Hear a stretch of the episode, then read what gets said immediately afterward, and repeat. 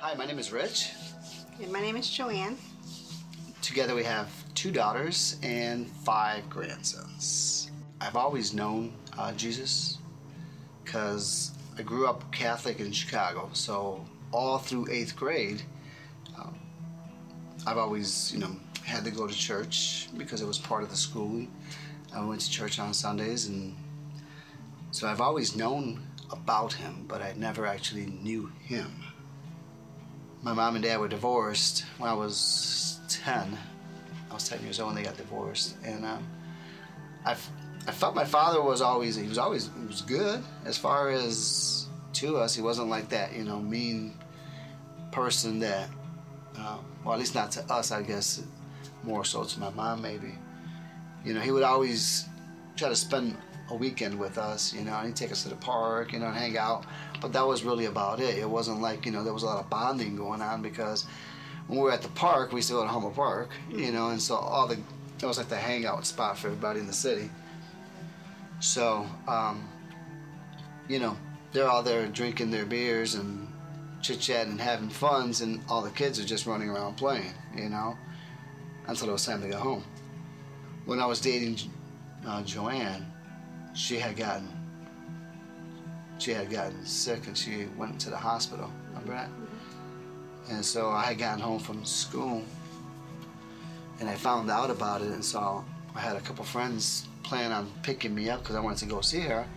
So I told my mom I was going to go to the hospital to go see her, and my mom, she went crazy.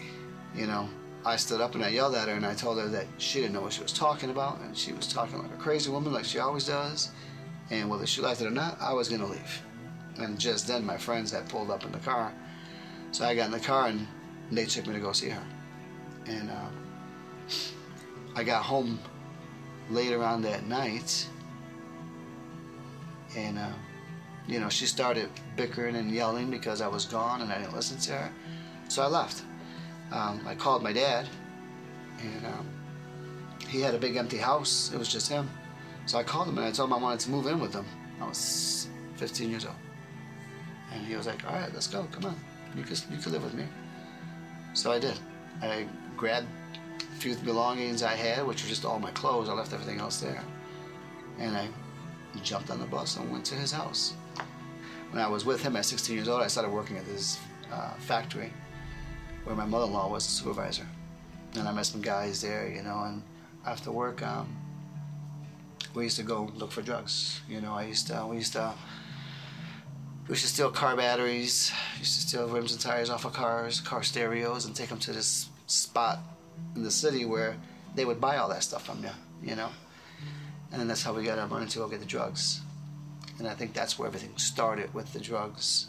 You know, I, I wasn't so much into the gangs. Well, I never I wasn't into the gangs, although um, I knew them all because we grew up together. But because I was in sports, you know, they would always. Back then, the gangbangers back then were. Um, they were lenient towards people that were in sports. They, you know, they, they were like, hey, leave him alone. You know, he's, he's gonna be a future Hall of Famer baseball player or something like that. You know, so they were more lenient towards that.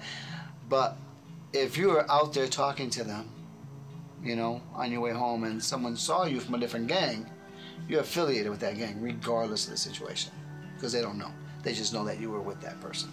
You walk down the street, you always watch, you always watch, you always watch where you're going, you know. If you're outside with your friends, car comes by, you're watching to see who that is, you know, because you don't ever know who's going to start shooting at you. And that was what we Yeah. were raised. It was always just survival, you know, because, yeah, I've, I've been shot at twice.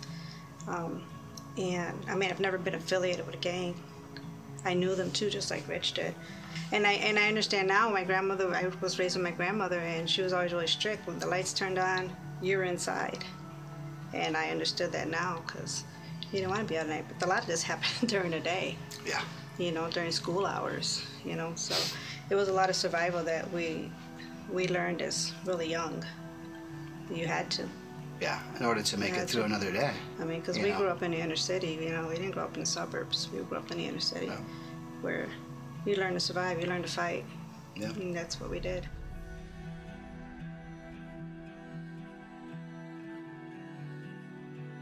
After we met, you know, we we dated for three years. But yeah, about, About two, three- about two years. Two years. We dated for two years, and and then um, shortly after that, Joanne found out that she was pregnant Vanessa. uh, with Vanessa. So um, she moved up here, and I stayed in Ch- Chicago. And I used to come up on weekends. I told him if he can, he can come if he wanted to, but I was not raising my children in Chicago. that was the truth, right? and It he- was. He, did come. I did. I, um, after work finished, I, I came up and then uh, found a job here. You know, went to work daily. You know, but I always found myself diverting back to. You know, I was out seeking something else. You know, back then was drugs and alcohol when it should have been Jesus. Ended up learning a hard lesson. Went to jail for a little bit. Um, that kind of woke up the inner part of me, you know, because when you're in there, you know, they tell you what to do, when to do it, and how to do it. And I didn't want to live my life like that. So that's when I started looking for um, answers and reasons for life itself. You know, I knew there had to be something better than just, you know, being born, having a wife, and having kids. So I picked up the Bible in there, and I started reading it. The whole time I was in there, and every day, I, every night, I would read it. You know, and I didn't read the whole thing through. You know, but at that point, that's when I wanted to know more about him. And when I came out, I felt like throughout my life, when I came out, is when I started experiencing different things. A lot of it was um, just in general um, situations that I was in, you know, as far as um, um, I think I, I don't know. I think the one that I that would stand out the most was that one time at Stevie's wedding. I had a headache all day long, all day, for some odd reason. And so we went out for the bachelor party. Um, I didn't do anything. I just I was their designated driver, and uh, I had a. I mean, my head was pounding so hard that I couldn't keep my eyes open, and I didn't know why. I thought, I mean, because my work wasn't hard that day, so it wasn't a stress headache. And um, so in my car, when it was uh, my younger brother, my older brother, and myself in my car. The three brothers. Yep. And then um, my friend of mine's that came from here, Gabe, he picked up Carlos and a friend of ours from Chicago. And so Gabe was driving them around. And so we were following each other. So there was six of us. So uh, we went to drop Carlos off first, my brother-in-law, and he lives in his Latin King neighborhood.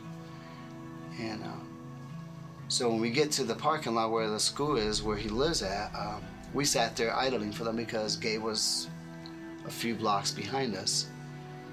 And my head was pounding so hard that I was just sitting there like this, just rubbing my forehead. And my, my older brother was sitting next to me. He goes, Hey, what was that? And I was like, What was what? And he goes, That whistle. I, know that whistle. I was like, What are you talking about? I don't, I don't understand what you're talking about. I looked over at him. And uh, he goes, That's a gangbanger whistle. And I'm, I'm still like not understanding exactly where he's going with it. And I was like, oh, I don't understand. And when, when I looked forward again, I saw a shadow at my driver's door window. You know. and when I looked, I seen someone standing there with a gun at the window.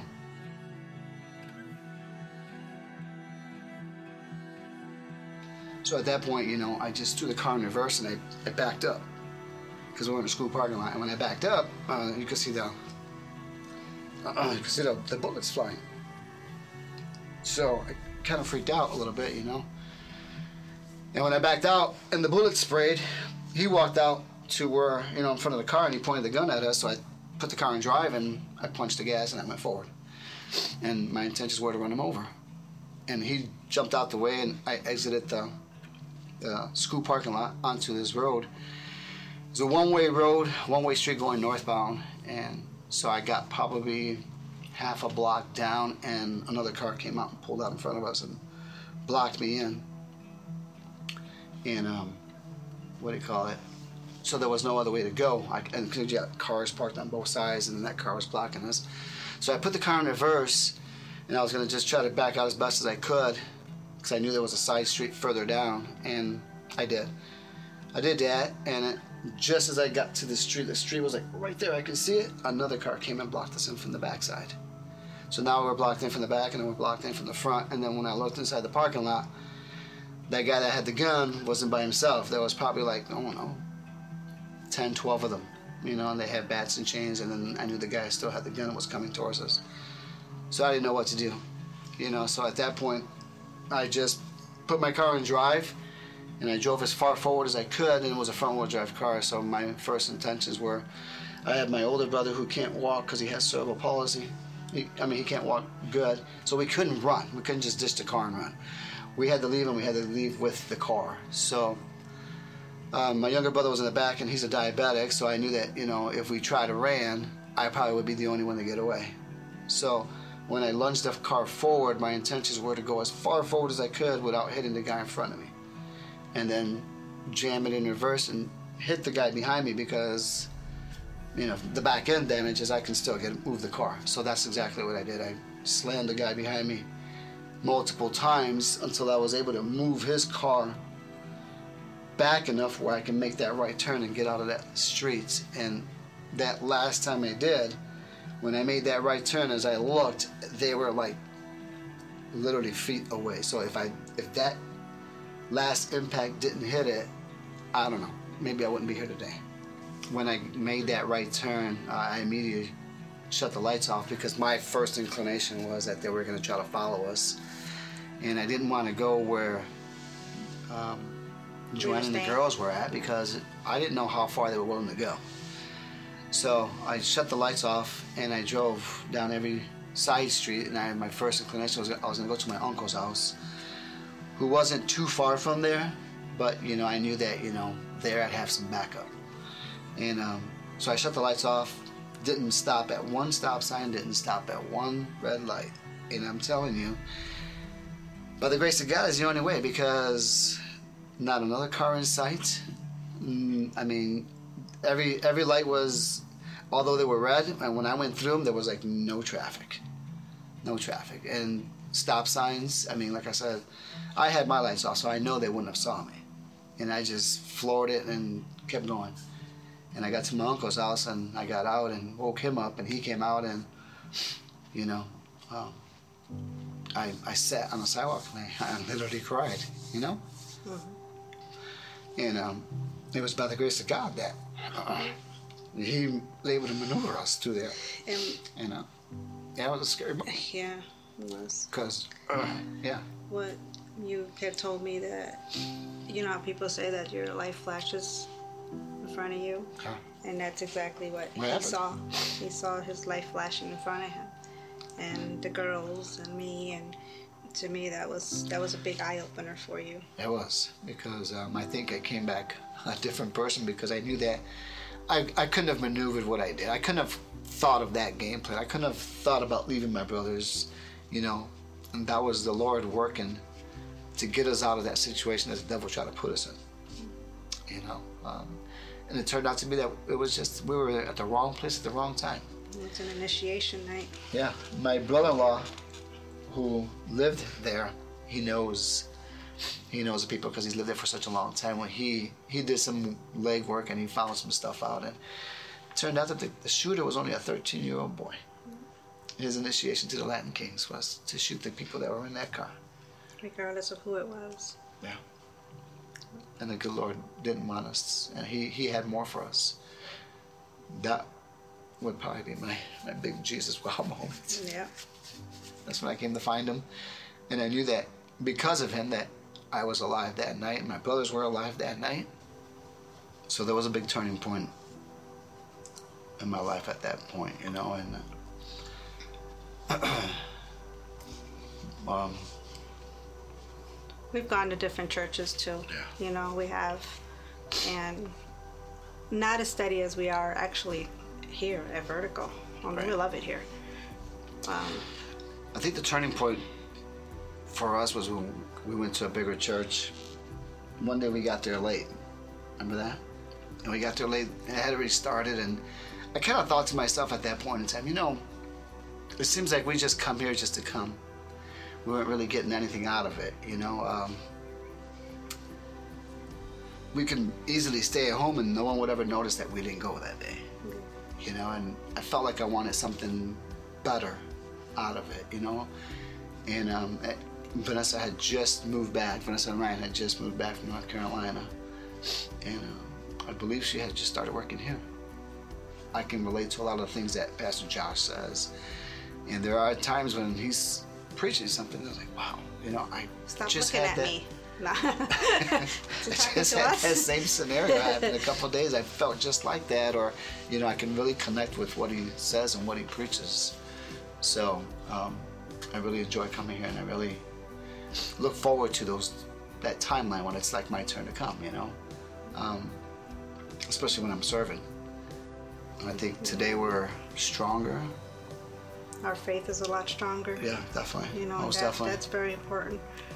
You know, Yep. Wake up every day feeling blessed, uh, thanking the good Lord for everything He's blessed us with our health, our, our children, our grandchildren, our, our finances, our journeys to work. You know, um, Yeah. thank, thank Him for His mercy and His grace. And there's no other way to live life but that.